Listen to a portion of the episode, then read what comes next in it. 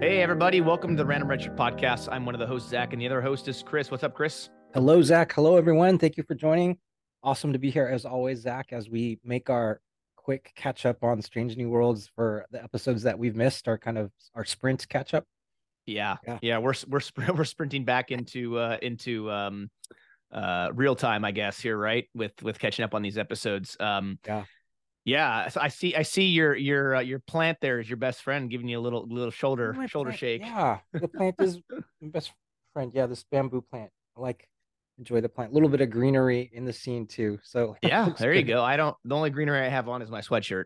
Oh, there you go. You, yeah. Those of you listening, um But yeah, so so welcome to the Random Redshirt Podcast. We appreciate you tuning in and uh, joining along with us as we do our episode-by-episode review of Season two. If this is your first time watching or listening to the podcast, thank you. And be sure to check us out on Facebook and Instagram and follow us there for up-to-date information and the latest uh, episode announcements and celebrity guest interviews, which it's going to be a little while, I think, uh, what with the uh, the strikes going on. And we, we talked about that on our mm-hmm. last review and hope that that that all gets settled and that the writers and, and actors get the compensation that they deserve.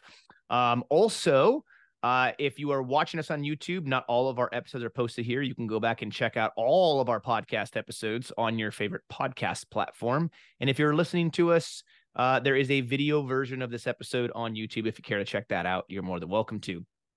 Now, uh, at the time of this recording, uh, we are like five days out from Las Vegas Star Trek, and I will be there at the Star Trek convention this year. I know, Chris, it didn't look like you're gonna be able to make it this year, right? Uh, yeah. But uh, I, I'm I'm excited to go. I don't know what's gonna be like with the strike. I mean, there's have been some people that have backed out, but still a lot of people are going.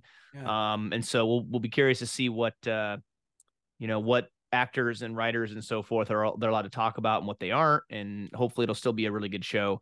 Uh, but if you are going to be at the fifty-seven year mission, aka the the uh, Las Vegas Star Trek convention, and you see me walking around, or you see you know me in the the re the Random Redshirt Podcast red T-shirt, uh, be sure to stop and say hi and and let us know what you think of the show. We we absolutely love that and appreciate all of you.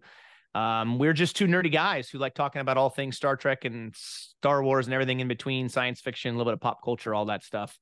Yeah. And uh, we're happy to do it. And if you don't like our content, feel free to move on. That's all I can say. It's totally okay. Yeah, there's okay, there's, a yeah. Whole, there's a whole bunch of content out there. So yeah, there's lots of content. And and that's the thing. Like, we started this podcast as a way to just share our thoughts and our feelings about whatever it is that we've watched or are watching or like our likes and dislikes. Um, they are our opinions and our opinions only. We know that not everybody's going to agree with our opinions, and that's okay. You're welcome to have your opinions, because opinions are like belly buttons. Everybody has one, right? So uh, with that being said, though, let's jump into episode seven of Strange New Worlds, entitled Those Old Scientists, which is really mm-hmm. funny. We'll talk about the connection with that a little bit at the very end, because there's a reference to that at the very end of the episode. Uh, but this is a little bit of, well, not a little bit. This is very different, Chris, from uh, the Star Trek episodes that we're used to seeing. Totally different. And so notably directed by Jonathan Frakes. So yeah. Super happy that he's involved in directing. You know, we'd love to have him direct as many episodes as he likes to direct. So super happy that he's there. Yeah. He's a great actor, right? Uh, obviously, Commander Riker. He might be a better director, and that's saying something. Yeah. I mean, he's not a phenomenal director, and he's very um, in demand in Hollywood to be for directing all sorts of shows. Yeah. Indeed, he directed some episodes of Picard, the last season, right? Season three, I, I think believe. so. Uh, yeah, I think I think he directed one or a couple episodes. I, I don't remember how many. A couple episodes of uh, Picard season three. Yeah. Yeah. Yeah. He has a great he, human touch, I feel. Yeah, I can't remember. He might have directed stuff in season one and two. I think he's. I think he directed oh. something in one and two as well. Okay. So he, yeah, he's a very in-demand director, and rightfully so. He's fantastic. Yeah. Now this episode did not have Kirk in it, so I know you had a chance to. Last one had Kirk now, but this this one does not. So yeah, I think that's good. Yeah, if you want to hear about my my rant on on Kirk in the Strange New Worlds, go check out the last episode review we did of uh, Lost in Translation. Uh, and I will say it again. I'm not a Kirk hater. I love Kirk mm-hmm. like everybody else does. I just don't think it's right to have him in Strange New Worlds, let alone as often as we're getting him. We'll get to him eventually. Eventually, he's going to be the Captain of the Enterprise. We know that. But if you want to hear my whole rant in its full detail and watch Chris listen to my rant, uh, then uh, then go check out uh, our latest, uh, our last review, episode six review. And did this remind you a little bit? Um, so I know they weren't in this, the the animation and the live action wasn't in the same scene, but it did remind me a little bit of things like Who Framed Roger Rabbit, ah. and you know, um, I think Enchanted was a was a movie too, a, another Disney movie in the over ten years ago, I think, if I get that movie correct. Mm. But I never saw that. Never saw that. But no. uh, okay, so that re- reminded me of Who Framed Roger Rab- Rabbit right away, um, just with uh, you know, both having animation and live action in the same uh, the same episode. Yeah, yeah, that's true. This is um. This is definitely a crossover, obviously, mm-hmm. right? We get animated with uh, with live action. Um, the last significant crossover, I would say, and maybe the most popular crossover that I'm aware of. I don't think Star Trek's had too many crossovers. Um, I, I, you could you could consider a crossover with Star Trek Generations a little bit, right? Um, with with Kirk going into the Nexus, and uh, everybody thought he died, and then he pops up all of a sudden in the Nexus, and Picard finds him and everything. Um, But I would say the most significant crossover that I can think of in the franchise would have been, what a surprise, Deep Space Nine, Trials and Tribulations. And it's it's incredibly popular. It's one of the most popular episodes of D S nine and probably one of the most popular episodes in the entire Star Trek franchise. So that's the one where I can think of the mo- the biggest crossover, Chris. I don't know if you have any particular episodes that you can remember. Maybe I'm forgetting that were were crossover Uh, in the franchise. Man, I do not have one that's coming to mind right away. I, I wanted to say Enterprise maybe had had one, but none of the episodes from Enterprise is, is coming to my mind right now as a crossover um, episode. And you know, Voyager, I wouldn't say had any, because they're, I mean, they were they were in the whole different quadrant. So the only thing I yeah the only thing I could think of for crossovers mm-hmm. in Star Trek would have been the beginning of D S nine when you got Picard, right, and and Sisko there together, uh but they're the same, effectively they're the same era. They yeah. they th- those seasons overlapped by a couple, and then also the beginning of Voyager when they're at Deep Space Nine before they jet off, and there's a crossover yeah. too again. But those three shows all kind of span this very similar era of Trek, whereas Strange New Worlds and Lower Decks do not. I learned I learned about Lower Decks in this episode because I had not been watching um, Lower Decks yet. So this was the first time I had seen anything on Lower Decks. So this was the first time I was aware that, oh, Lower Decks actually takes place in the future from Strange New Worlds. Yeah, the Lower Decks is set approximately, um, I think that it starts out in the year twenty-three eighty, mm-hmm. one year after um, Star Trek Nemesis, and uh, so it it it's a hundred and what are we saying, like hundred and almost think, sixty yeah. year, almost yeah. one hundred fifty some, almost one hundred sixty years in the future from the se- where Strange New Worlds takes place. Yeah, yeah. yeah. So this is the first time though in the franchise, as far as I'm aware, where we have blended animation and live action. Again, not on the same screen, like you mentioned, like like Who Framed Roger Rabbit, but they have blended two shows into the same thing. And they didn't do that with the original series animated series. The original series, yeah, T O S animated. Right. They didn't blend that with live action, obviously. So this is the first time that's happened. So several, couple firsts here, I would say, within the franchise. Yeah. Innovative, for sure, innovative. Yeah. Different, yeah. Absolutely. Yeah. So it's interesting that the, the, the show opens up in it, the animated universe, right? We get uh, an opening uh, view of the U S S Cerritos. I think mm-hmm. that's how you say it, um, which is a California class ship in Lower Decks. And we get that opening Lower Decks fashion with uh, Boimler nerding out over, you know, some random thing. Um, and there's Federation history attached, and he's being made fun of for that. I'll be honest.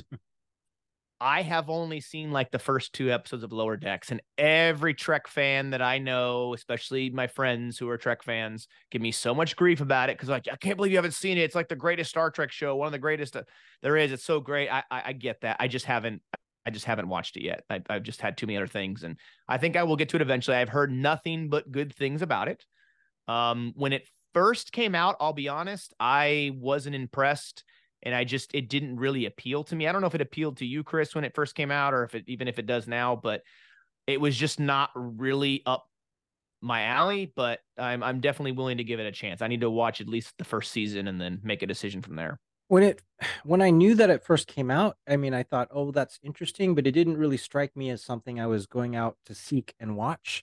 Um, yeah. You know, it was more, definitely more of Picard that held my interest, just because that was something I loved, right? That was, Picard right. was a character I loved. T N G was something I loved. So that is what I sought out to watch. Strange New, New Strange New Worlds, because um, it was such a fantastic first season. Um, that was something I sought out to watch too. The Lower Decks, the Prodigy, um, the Discovery. Uh, Discovery, you know, I watched a little bit at the beginning, but then I really late tapered off. But those were ones that, no, I didn't. I, I didn't seek out to watch those. The other ones held my attention more. Um, and so part of um, um, maybe what I'm nervous about on Star Trek, and maybe this won't be a problem, but what is uh, oversaturation of mm-hmm. of uh, too many things that are, are Star Trek? Because we, you know, I, particularly you and I, we only have so much uh, time that, yeah. you know, or, or only so or, much bandwidth, right? that we can go out and, and seek and watch. So, so certainly the ones that we want to go out are the ones that we're really interested in. So um, it'll, it'll be interesting. I mean, Lower, Lower Decks, it looks piqued, piqued my interest in this crossover episode um, a bit. So you know, we'll see if I, if I get time to, to come and watch it um, in my spare time. Yeah, yeah, yeah. I I would like to get to it eventually. I, I think you made a good point there, Chris. We've talked about this with Star Wars, right? Yeah. And oversaturation and the amount of content they're making. And I would I would argue, and I think we've talked about this before, that Star Wars has already gotten to that point, mm-hmm. right? They yeah. have they have they have flooded the market, quote unquote, with Star Wars shows, thinking, oh, they want they they just want content. Fans just want content. So the more content we make, the happier they will be. And that's just not true, because I think, to me, I'm very, very big on quality over quantity. Yeah. I would rather have good quality stuff than just average stuff, right? A bunch of average stuff. Um, Star Wars did that, I think. Book of Boba Fett had a massive potential, and I thought it was, I mean, you go back and listen to our reviews. Yeah. I don't I don't think we were doing video at that time. Um, but it, I, I just was not impressed with that show at all, and I had really high hopes for it because I'm a huge Boba Fett fan. Um, I thought Obi-Wan was decent, but it, there was certainly a lot more room that they could have done things. And I, I think there was things they could have done much better. So it wasn't as good as I had hoped for, although better than Book of Boba Fett and so forth. Right. And just as on right. and on. Mandalorian, uh, season three was, uh, it wasn't as good as the first. It was just so-so, yeah, you know? And so with Star Trek, uh, you know, growing up, I mean, we didn't have all of this Trek, right? Growing up, it was the original series, T N G, and then D S nine and Voyager came along, and then eventually Enterprise, as far as the legacy stuff goes. Um, Star Wars, when you and I were growing up, we just had the original trilogy. That was it. It was nothing yeah. else. And if you wanted other stuff, you had to go read books, right? Right, right, exactly. And so, yeah, with Star Trek, I, I, I think you're you made a really good point there, Chris. Sometimes less is more. We know Star Trek Prodigy got canceled, although there's There's talks that they are trying to find another place to get just to continue that, another another studio or whatever to keep keep it going. Um, but you know, we we've had at the same time Discovery, Prodigy, Lower Decks, um, and Picard were all going at the same time as far as like shows in you know that are new and in the running. Yeah, um, all at the same. Yeah, you're right. And yeah, what um, I'm a little bit nervous about is if they're if there happens to be a Star Trek show where so it's something we look forward to, but to come to understand or to fully appreciate something about that show, then you will have had to watch something that both you and I have not seen yet. Right. So may, maybe they'll bring in, maybe there's something in Lower Decks, something in Discovery, something somewhere else that, hey, to fully appreciate this, whatever new possible series it might be, you know, we should have gone back and, and watched that. Yeah. So I swear, um, hoping that doesn't happen, you know. Yeah, I, I I would agree. I mean, we we're also getting eventually. They, it's already been announced a while ago now that they're making a Star Trek Section thirty-one movie with Michelle Yeoh. Yeah. So I know we talked about that. I don't know if Paramount is listening to our podcast, because they it seems like they stole that idea we had, Chris, for that Section thirty-one show, and only they're doing a movie. Right. Uh, so hopefully we'll get our royalties. But anyways, um, but yeah, so so this was a very interesting episode. Um, we'll we'll, we'll kind of give our overall thoughts at the end here as we work through this. Um, but yes, yeah, so, so the the the the U S S Cer- Cerritos, um. I'm sorry if I'm mispronouncing that, uh, arrives at this planet. They beam down and they find this old portal thingy. Mm-hmm. And yeah. they disagree whether the portal was discovered by the Enterprise or Orion scientists, because, you know, they're all pirates. Uh, t- ten- so, so one of the characters I learned from this, one of the characters in Lower Decks is a character named Tendi.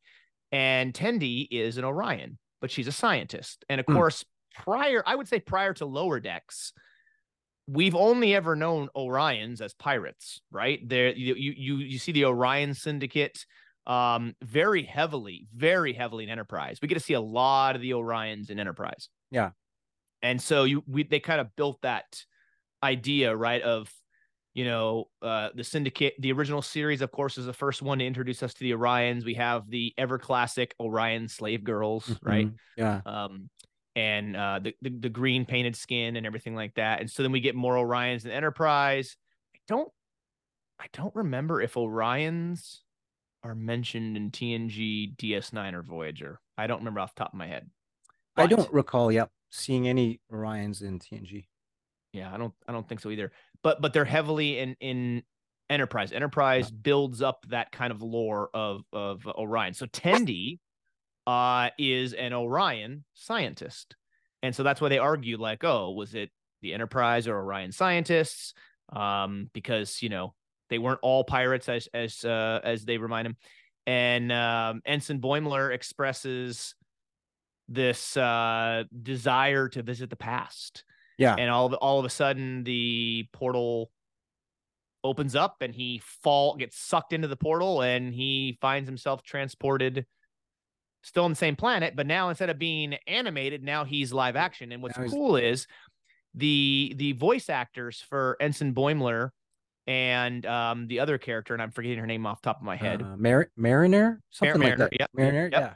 yeah. The, the, they're the same ones who play them in in the live action version in this episode.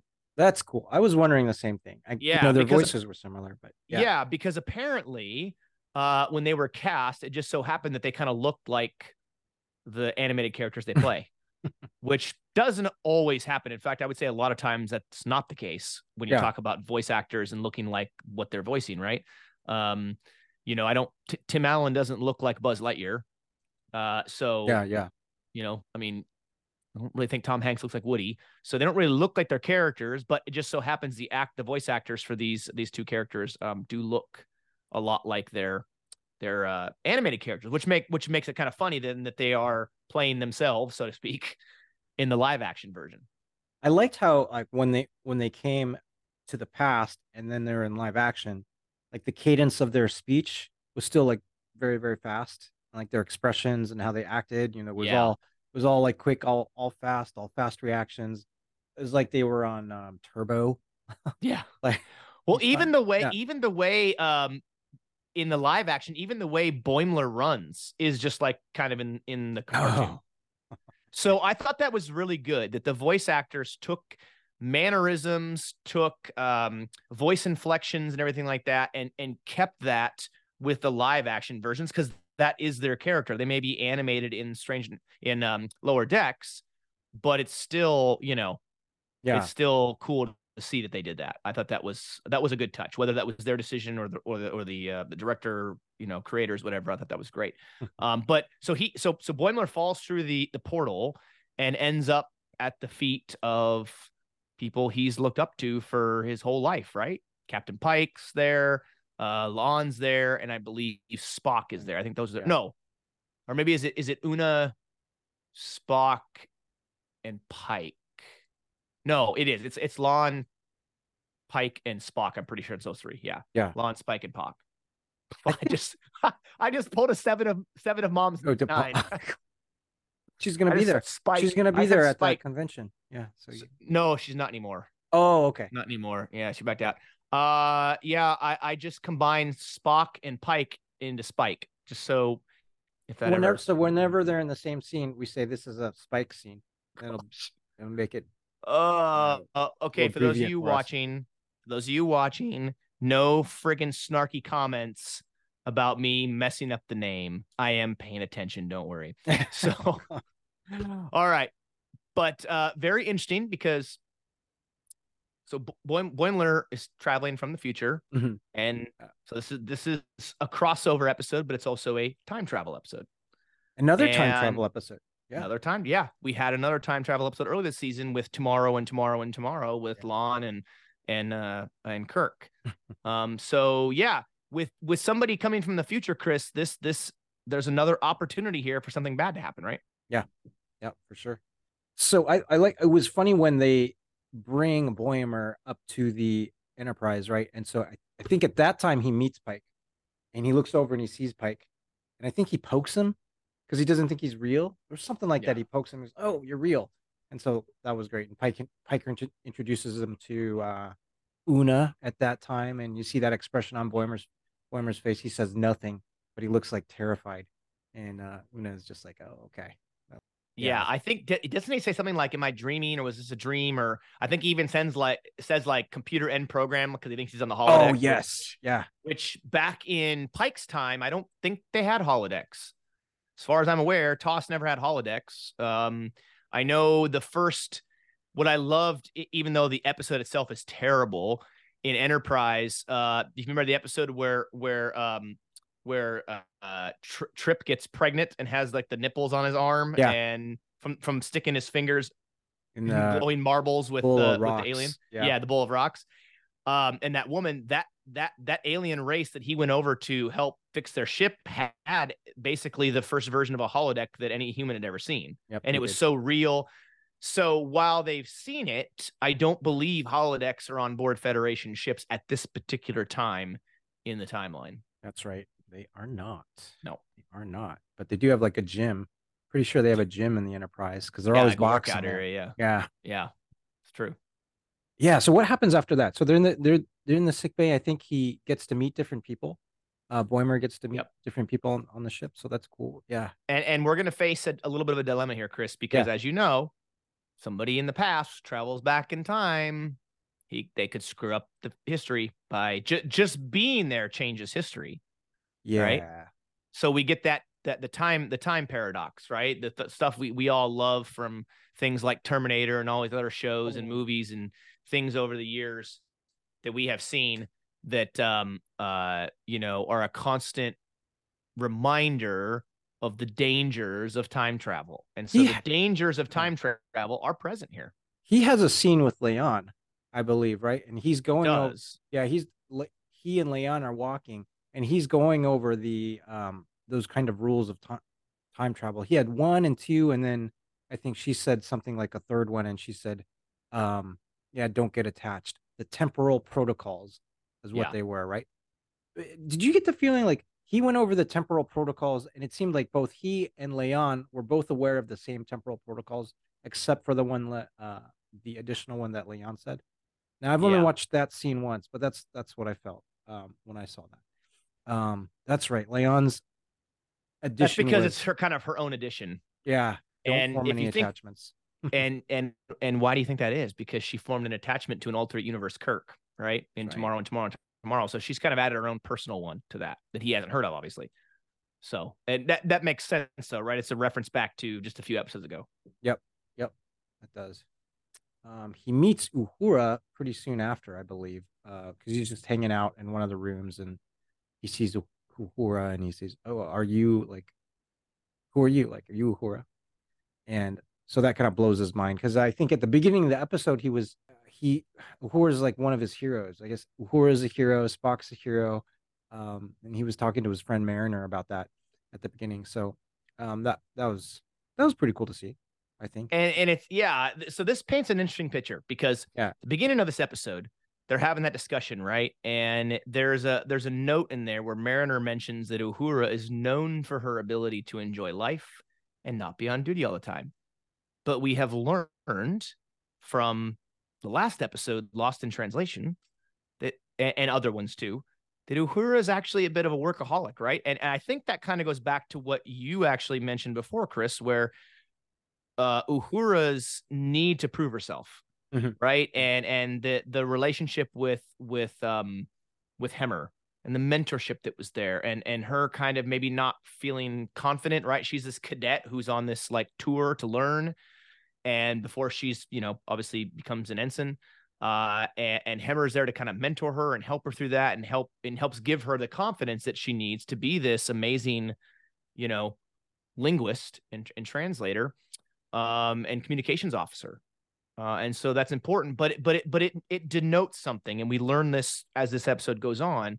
It denotes that history isn't always accurate when it comes to the knowledge about people, right? Like we have people throughout history, um, whether it's, you know, for us, U S history or or just human history, where history paints one picture, but then sometimes researchers learn things where they're like, oh, well, maybe they weren't exactly the way that history remembers them. Mm-hmm. And so I think this is one of those those those ways, right? Like we're, we're going to learn that as this episode goes on, that Uhura is not exactly the way Mariner no- thinks that she is.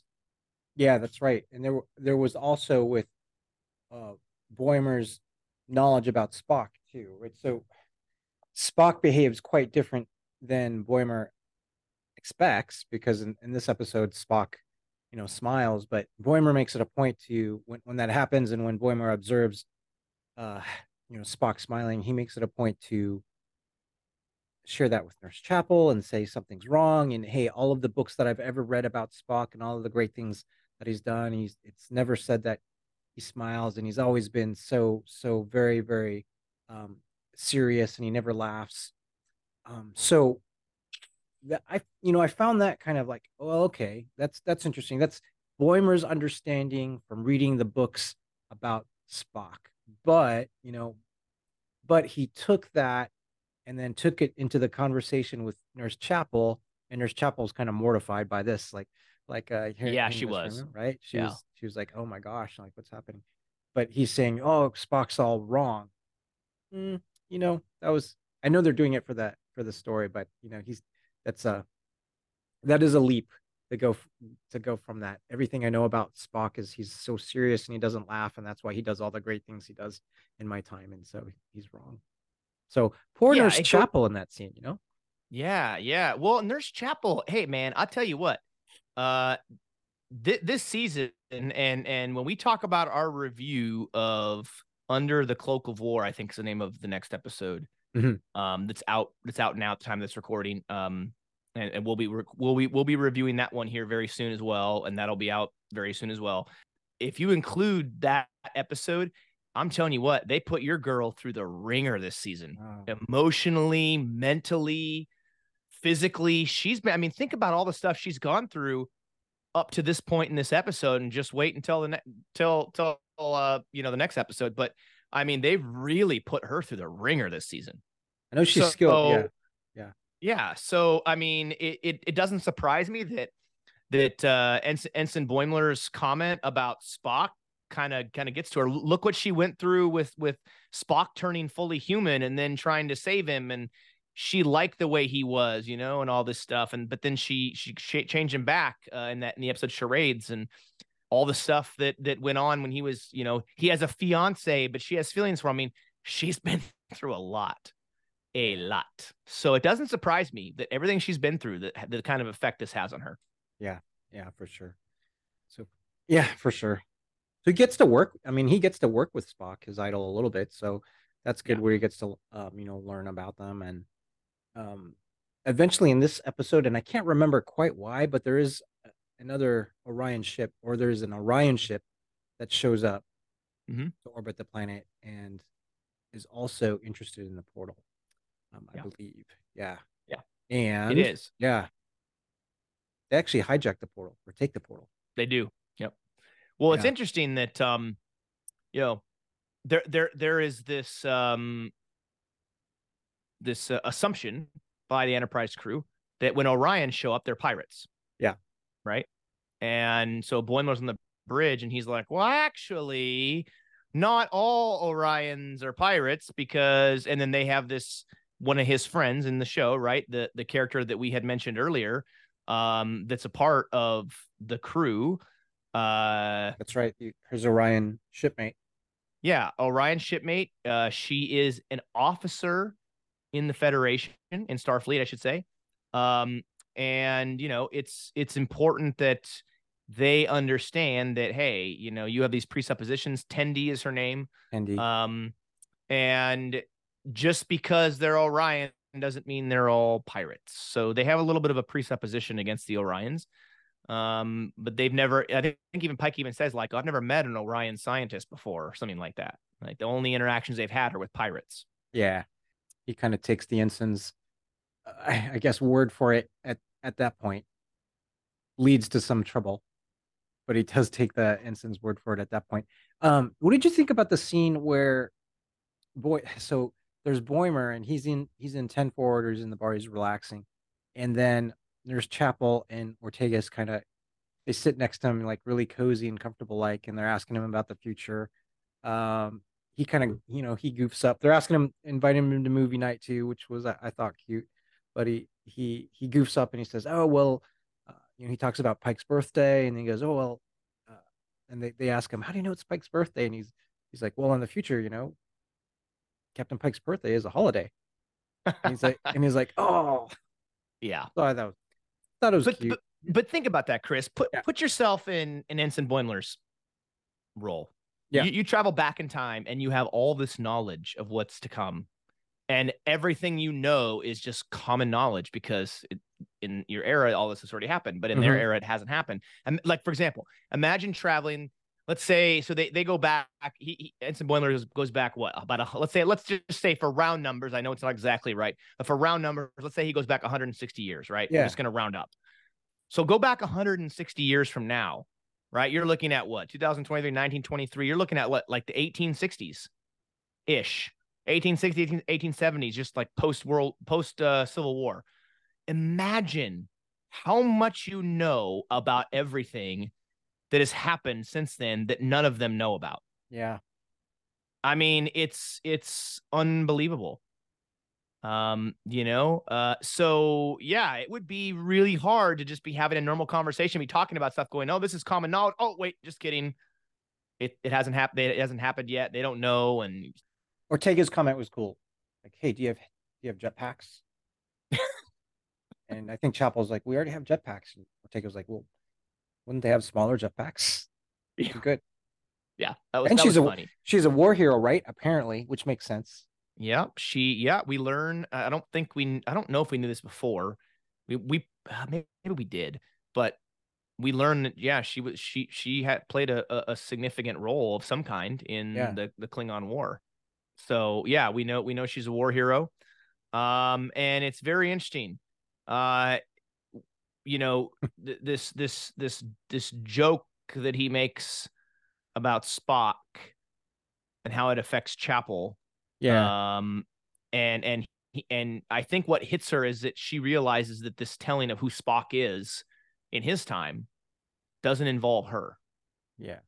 And so she thinks, well, I mean, what what what does that mean for my future with Spock and, you know, everything like that? So it's very, very interesting. Um, but also interesting, uh, as we continue on in the episode, he, you know, Bo Boimler already knows what's going to happen to the other characters.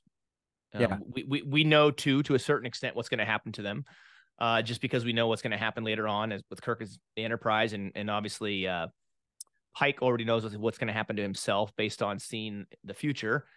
Uh, but, but that obviously affects the relationship. Uh, I, I, I thought Chapel's line to, to Boimler in the, in the turbo lift was uh, a little bit of heartbreaking, where she where she mentions, you know, um, or well, oh, yeah. she assumes that based on what he says, right, that that it won't last. What's going on with her and Pi and and and Spock will not last unless there's some type of change, right, to the yeah. to, to future events.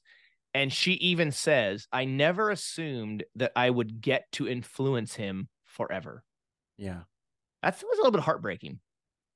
I saw that and I immediately thought of you. I was like, oh man, this is this is this is heartbreaking a little bit, you know? And and you could tell she's fighting back the tears. Um, but it, it's the time, it's the whole paradox thing, right? If we could see our future, our future would change. Because of course we would see things and go, oh, I I I I don't want something like this to happen, so I'm gonna do something differently. Yeah. And it's that whole paradox. And so, you know, Doc Brown says no one should know too much about their own future, yeah, or their own destiny. So very interesting.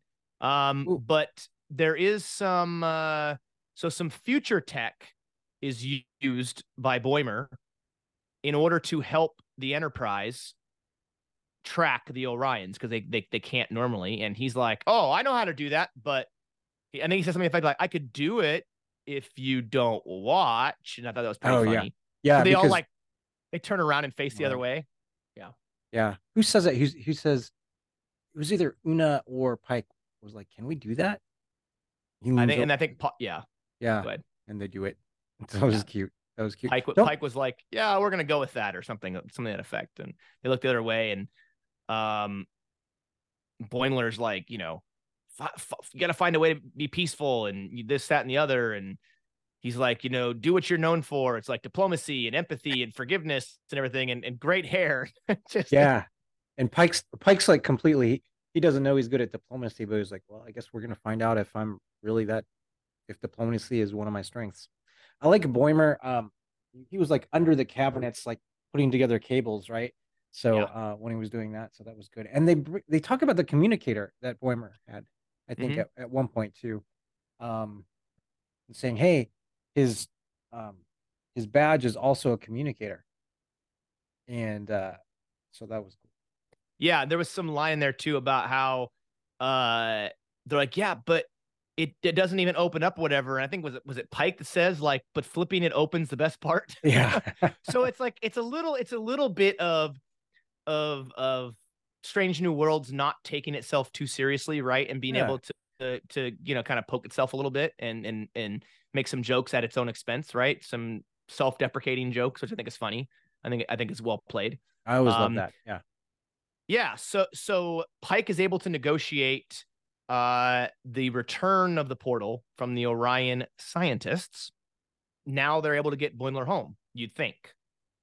Uh, uh and did you notice the Easter eggs that were dropped once they go through and discover what they need? I think there, there's there's some discussion at the table. Um, there was some good Easter eggs there that we'll get to in a minute. But um, unfortunately, they they they get what they need. They go down and they get the portal to open. They they I guess they said there was just enough of the material uh, left in it to do one more trip. Mm-hmm. They take him back down, and then unfortunately for him, Mariner comes traveling to the portal and joins them, and then they're like, oh, uh, well, now you're both stuck here. Just at that time. And I like I like Pike, the expression on Pike's face. He opens up his his communicator and he says five to beam up. Yeah. Resigned kind of uh statement right there. And then yeah, she comes like, here we go again. Yeah, yeah. And Mariner is just uh she's a bundle of energy. So she's turbo like all the way. So that was, so that, that was nice. But yeah, so yeah. Uh, I, I, Mariner doesn't seem to have a problem with with the time travel thing. Um, I, it, it, she makes it very well known that she's a big Uhura fan, right? I think she even asked, like, yeah, is yeah. Uhura here? Like, where's are you Uhura? Like, where, where's Uhura at?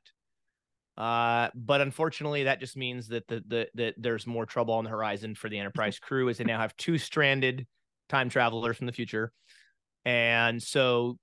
Um, after some decisions are made, Boimler goes off with Spock to help him. Uh, and um, Mariner gets to hang out with Uhura, which is a big deal for her. Yep. And so, so um, Boimler and Mariner, I think Mariner's one that comes, comes up the idea, like to, to uh, make their own um, material. I can't remember what they, what they call the name of that material that they need. Started with an H. Like, yeah, something. I wish I would have wrote. I wish I would have wrote it down. I literally just watched this episode earlier today. It's yeah, kind of sad. Like uh, honorinium or something. Yeah. Yeah. So they need to make this material, and they come up with the idea to to to synthesize the material. So Boimler goes off with Spock to help make that. Mariner goes and hangs out with Uhura, And um, Mariner, you can tell it's Mariner's meeting like a hero of hers, right? Yeah. Because she's just fangirling all over Uhura, and Uhura, that kind of makes Uhura like, oh, what's going on? Like, how am I? And she's kind of talking about how Uhura is going to be. And Uhura is just getting really stressed out and going, oh my gosh, like, you know, like, how am I supposed to become this great person? And blah, blah, blah, blah. And getting really stressed and everything. And um, so apparently, uh, the, uh, uh, as Mariner was, would suggest, because this is how her character is, I guess, she's like, oh, Uhura, let's go take a break. We need to, yeah. we, she, she quotes some Starfleet code about how officers are supposed to take regular food breaks and stuff like that. And she says, yeah, hey, let's go slack off, basically. Um, and so they go into the, the ten forward bar area. They're joined by Ortegas. They have some drinks called Orion Hurricanes, which I don't think that's a drink that's ever been mentioned in Star Trek before. And, uh, but that's where taking a couple of minutes, right, to decompress and relax a little bit, Uhura figures out that the symbols on the portal are actually an ancient dialect of none other than the Nausicaans. And they oh, even mention right. they even yeah. mention Dom-jot, which is yes. the game that they love to bet on and they never aren't very good at, apparently. But that's also the game that a young Picard at the Academy was playing and or betting on with the Nausicaans when he gets stabbed through the heart. That's right. The Q I, shows. Remember that? Yeah, they I were do. playing Dom-jot. I totally forgot about um this this scene in the episode, actually. But you're right. Yeah, the Nausicaans and Dom-jot, and Ortega is there, and Ortega is the one that's that says, hey, you got to um, learn to value your your time off as much as you can because you don't have as much time off as you think you are. So, but that's good that yeah. that refreshed Uhura's mind to be able to make that connection. Yeah. Nice. Yeah. So then we yeah. then we fast forward and we see we see Boimler with uh, with Spock trying to figure everything out. Yeah, and they make some explosions. yeah. Trying to make that element, right? I think they're trying to make the element and they make some explosions. I earlier Spock said something like, yeah, I, in theory, I think we could make this, um, but we have to be careful or else we might like blow up half of the ship. So or uh, a hand. Or hand, yeah. yeah. yeah, that so that's good. And then Boimler and Spock, uh, because Spock brings it up to Boimler, I think. Spock says, hey, I, you know, seems like you had a conversation with Nurse Chapel uh, about me and about how I am and, and me trying to figure out uh the human emotions, and it seems like uh this isn't like there's no mention of this like in the future, um so you know logic dictates I'm not supposed to be like this if i'm if i'm supposed to make certain certain accomplishments in the future. So you know another kind of comfort another conversation similar to one that Boimler had with Nurse Chapel. So but you know Spock smiles were kind of goofy right there in the episode, so for yeah. for sure they were a little bit out of place, so we'll see what happens. Yeah, I um there's a very interesting quote mm-hmm. made here in the next scene with um I think it's with Mariner and or no it's Boimler and um uh Pelia, right? Mm. And he's down with her in engineering. She makes an interesting quote that kind of gives him a kind of a pep talk, right? And because, you know, she talked about how she's been alive for thousands of years. So that's kind of, there's our kind of timeline for her as a Lanthanite. Mm-hmm. But she mentions that when she says most heroes are pretending half the time, meaning that we make certain people out in history to be these huge, huge figures that no one could ever live up to. And she mentions that heroes are, you know, may maybe they're not this big, larger than life person that we make them out to be. And that history sometimes builds people up to be bigger and, you know, different. I mean, I mean, as the more we learn about history, a lot of times, the more we learn that people aren't as larger than life that we think they are. And they say never meet your heroes. Like, think about this, right? Okay. okay. So let's say, I mean, pick anybody you want in history and you meet them. And a lot of times it's not what you thought it would be. And maybe they would let you, they might let you down. They may not be this person because you're going to have this pent up image and idea of somebody in your head. But then when you meet them, you go, oh, wow, really, they really weren't like what I thought they were going to be like. And I think that's kind of what you're seeing here a little bit, right? That maybe Boimler's kind of going through that a little bit. Yeah. Now, was it, uh, I've only seen this scene once, and I'm so happy that you, you brought this up again with Pelia. Uh, and I don't think I'm making this up, but if I, but if I'm totally making this up, you know, st- stop me, because I'm pulling this from my brain. I think it was Pelia that said, said this, which she said, most heroes are pretending most of the time uh, to be who they want to be, yeah. until they, until they become them. It was, it was something like, it was something yeah, like something that. like that. Yeah. And, yeah. It's, it's yeah. the, the, the scene is really, it's, it's a, I think some of the best, the maybe the best line she's had so far in the season. Yeah. And, and props, you know, oh, whoever crafted that line, it was beautiful. And that stood out. Right. Yeah. So that was just such a beautiful, simple line. Yeah. But, I, I would, I would agree. Yeah. Yeah. I want to use that. So, sometime. yeah. So, so, so Ensign Boimler mm-hmm. joins Mariner on the shuttle, and because they're going to try to go steal the shuttle or take the shuttle away and try to go catch up to the Orions and get the grain back that Pike traded. And um, unfortunately for them, Lon busts them before they can take off, and they go to, they go to Pike's quarters. And um, but it, he, he's, he, Pike was angry at first. And then, and then when, when Ensign Boimler says, or Mariner notes that, oh yeah, Boimler once dressed up for you as hell on Halloween. How's a, yeah. How would that make him feel? Well, he already felt like he he he felt taken with them, because it was like, well, they were saying all those positive things about me, you know, and uh, just made me made me feel like my future wasn't all that bad, you know. So he was he felt that way. So yeah, completely. And he's not, and and and and Pike's not very happy that Boimler has tried to convince them to throw him a surprise birthday party, because I think Pike mentions he wants to go to, was it Setlik Two? Uh-huh. Moon of Setlik Two or something like that, and go to this this cabin, and you know, I go ice fishing, whatever, and be by himself and just kind of reflect. And Boimler's like, well, you know, and so Pike tells this kind of heartbreaking story about his dad. They didn't get along. They fought. He, in fact, he really hated him at one point. And then Pike's father dies, and he didn't really get to have another conversation with him. And uh, you know, Boimler mentions that, you know, you didn't get to have that conversation with your dad, but but what if there's members of this crew who want, who who would want one more opportunity or one more conversation with you? Mm. And I think that really changes Pike's, you know, view of things, as opposed to kind of an inward approach. Now he's thinking about those around him a little bit more, and it it really changes, I think, the way that Pike looks at Ensign Boimler. Maybe Pike's years are a little more limited than he thinks, and or that he, he feels. And, you know, it's it's important to spend quality time with people, with friends, with family, uh, yeah. because you never know when you're going to get that again. Yeah. Um, but I do love the reference to what helps solve the issue of getting Ensign Boimler and Mariner home. Uh, there's a mention of another ship from another show. Chris, did you catch that? No, I, I'm not going to catch this. This is where I, I, uh, I'm totally, I think I missed it in the episode, but another show, another ship. Yeah. So what, which one was that one?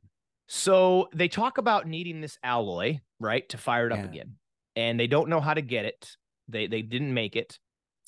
Uh, but the way to get it, They they figure out was, hey, you know, and th- I, I don't I think this is new for Star Trek. I don't think it's ever been mentioned before, but apparently mm-hmm. when a new ship is christened, they take the sh- an older ship with the same name, and they take a piece of it as like kind of like the first piece of the new ship. Yeah. And they discover there's some material somewhere hidden on Enterprise from the N X oh one, and actually Captain Archer is mentioned.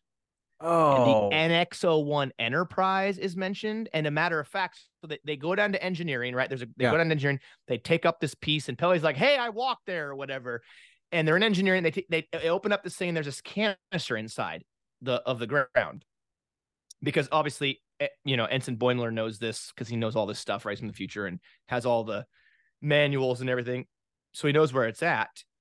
And they start talking about enter- Enterprise characters. So Lieutenant Ortegas mentions about how much she she loved um uh uh Ensign Mayweather because he flew the ship and he was so good at it and everything. Oh. And yeah, she says like, yeah, my I think it was like my high school gymnasium was named after him.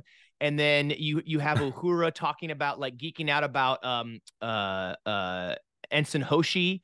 Oh, she could speak eighty-six languages or whatever it was. And she was so awesome and aspire to be like her and everything. And just this, it was such a great, great East. Well, it wasn't quite an Easter egg. It was pretty, it was pretty obvious what they were talking yeah. about, but it was a great mention, that callback to Enterprise and some of those crew members. I just thought was such a, a, a, a nice touch, because that would have been the Enterprise before this, right? The N X oh one. Yeah.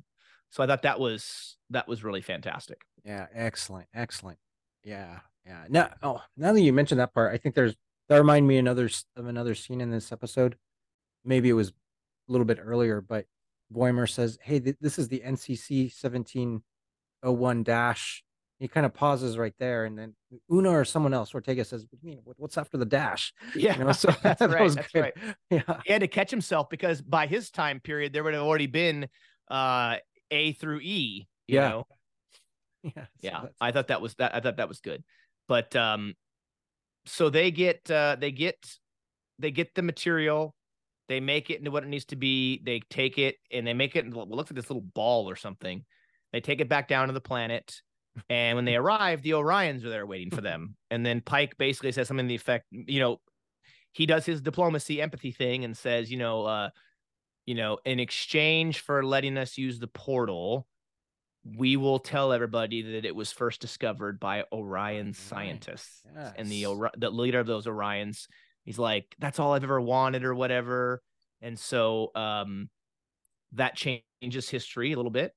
Uh, and so because of that, they're able to use the portal, and then and then Mariner and, and Boimler are able to get back to their animated version of the future. Yeah. Uh, and then, but then we get, at the end, I thought it was it was great. By the way, the opening credits were also for this episode were also animated versus yes. the normal way, which yes. was interesting. Um, but then at the very end, we get all of the Strange New Worlds cast all animated, yeah, which was kind of a fun little little thing they did. Uh, and then they're drinking those Orion hurricanes again, and one of them says, well, they're, they're they're like they're like. Are, are, does anybody feel different? Like Ortegas is like, do my eyes look huge? And Spock's like, yeah, my arm doesn't normally do this thing. And it's like all this like wavy stuff. And that, that was really funny. And then I love the very last line where Doctor M'Benga says, uh, what the hell is this or in this or whatever? And yeah, it was, it was good. So that was a cute a, ending. Yeah. Yeah. As a whole, I would say the episode was, was was fun. It was definitely lighthearted. It was fun. That had it had some good moments though. I would say the moment with Pelia and and and Boimler was good. The um the the kind of a little bit of a heartbreaking moment with Chapel and Boimler in the in the the turbo lift. Mm-hmm. Um the the moment with Pike where you learn about his relationship with his father or lack thereof, and and just this idea of recognizing this, you know, taking advantage of of the time that you do have. Um, but overall, it, it was a fun episode. Um, what are, what are your just overall thoughts of, of this as a whole?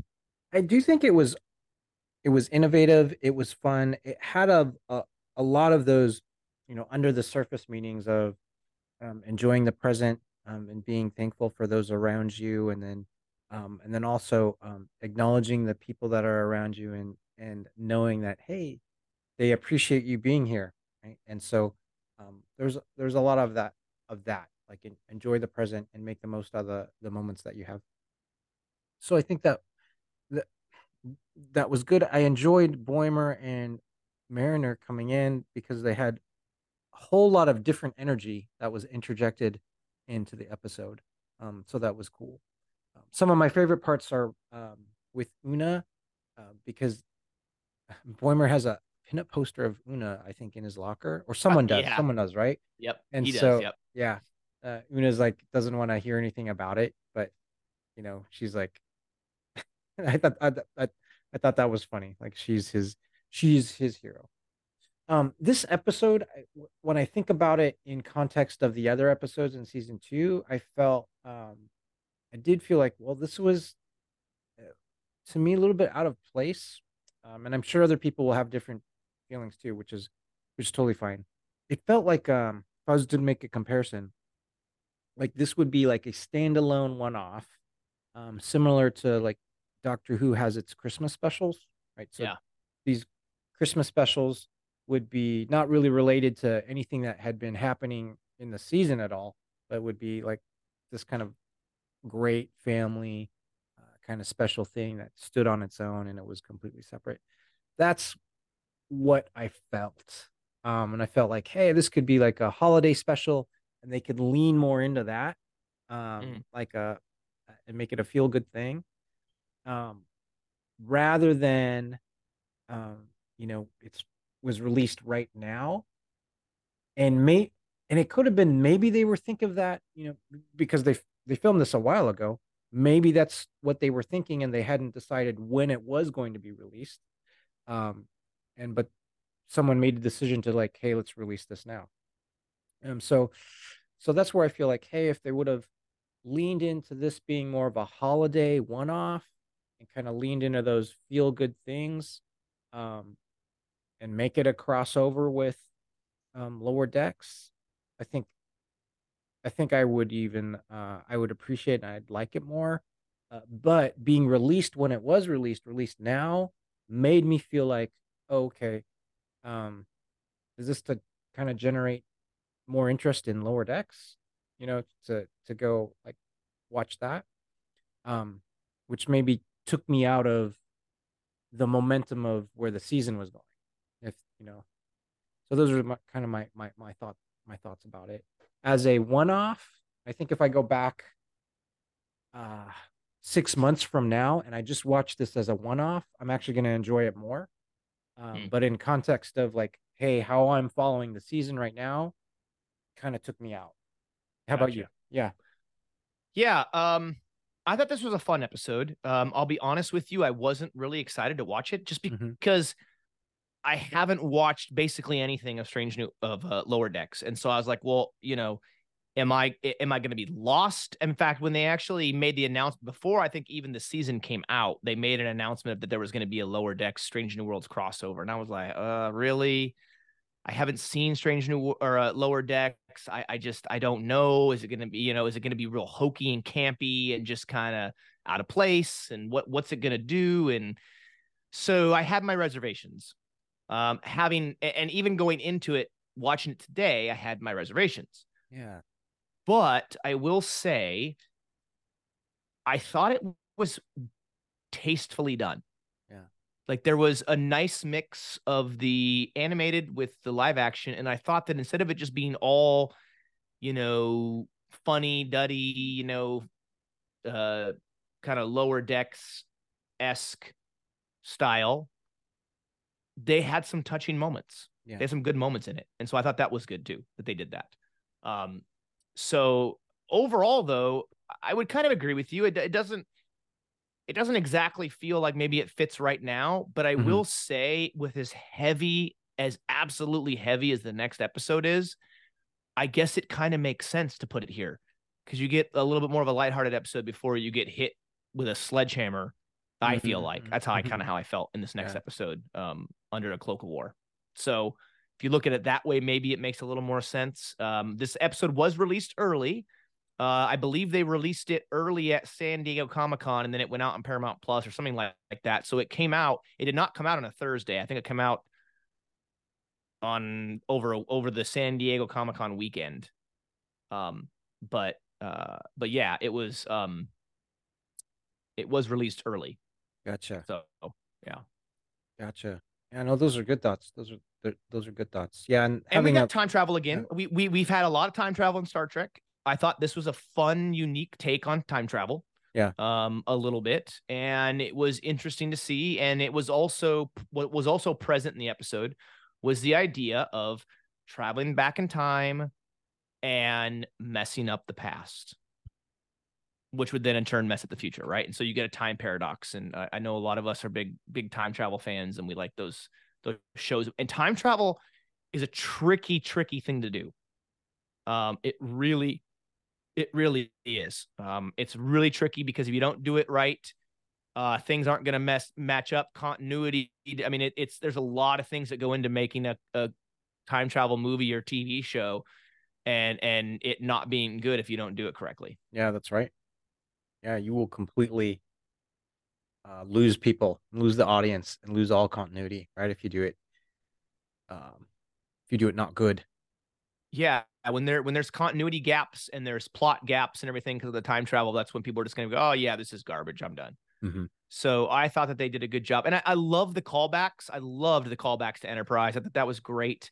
Um, I I, I just I, I I'm I think we're starting to see more Enterprise callbacks in Star Trek, which is fantastic. Um, and being that we're in Strange New Worlds and the era that we're in, they're not that far removed from Enterprise. They're like a hundred years removed. Yeah.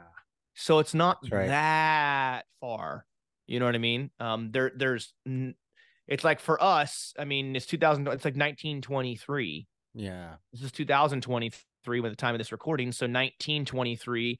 It does seem like forever ago, but we're not that far removed where we couldn't, we're not, we're not still referencing things from a hundred years ago or stuff like that. So, um, very, yeah, very interesting episode. Um, I, I, I'll be honest with you. It actually does pique my interest more to say, you know what, I need to go back and I need to give Lower Decks a fair shake. I need to go mm-hmm. back and actually sit down and watch it. The episodes aren't that long. You know, I think twenty minutes or something like that. So then go back and watch it. And you can you can get through, you can buzz through episodes really fast. Because one thing I have seen from from other Trekkies that they've mentioned mm-hmm. is that Lower Decks does a t has a ton of Easter eggs all, all over the place. It's set in twenty-three eighty, so we know it's, you know, uh, at the time that it you know came out, because it came out before Picard did, right? The first season of Lower Decks, I believe, was out before Picard season one, so it was. Took place right after Nemesis, so you didn't have the, the the events of Picard, right?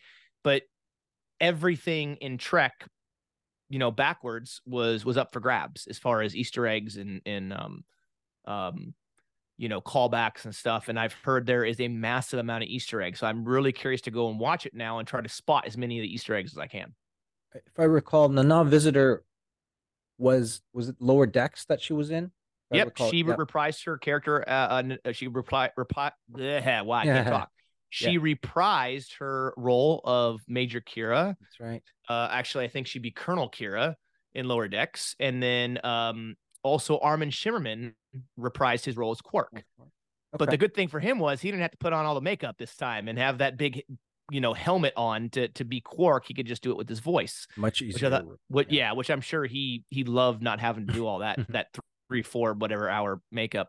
Um, so, uh, yeah, there's a lot of callbacks. There's a, quite a few Star Trek actors who appear in Lower Decks, either as other characters or as their own characters in animated form. Okay. So definitely something we'll have to go, go and watch. I, I've definitely, definitely piqued my interest some more to say, yeah, I know I need to see Lower Decks, and this is a good excuse to maybe jump into it. And, um, I, I think once Strange New Worlds ends and we're done with our episode by episode review, to give me an opportunity to go jump through it and, and kind of, you know, binge it. Now, at the big, at near the beginning of this episode, there was a scene where Boimler's like, "There's the saddle," and Bo yeah, yeah, right, right? In, and, in Pike's ready room. Yeah, in Pike's ready room, and Boimler, Boimler like gets on the saddle and he says, "She says, oh, Riker," he says something. So he says that Riker as he gets on the saddle, and I have no oh. idea what that was about.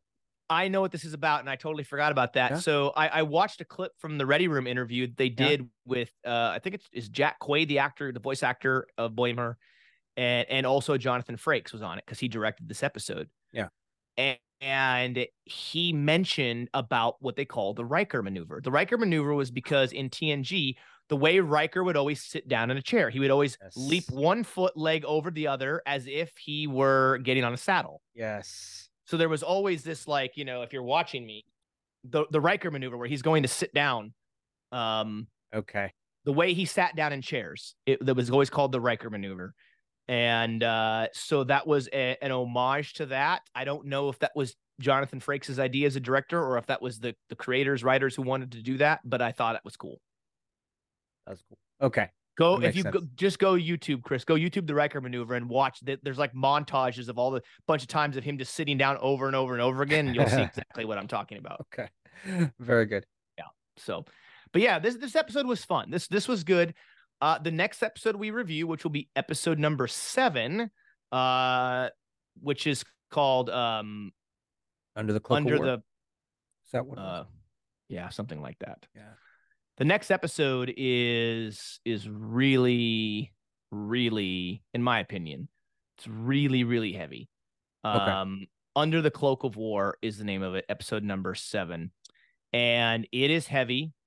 Uh, it is going to be, it's intense.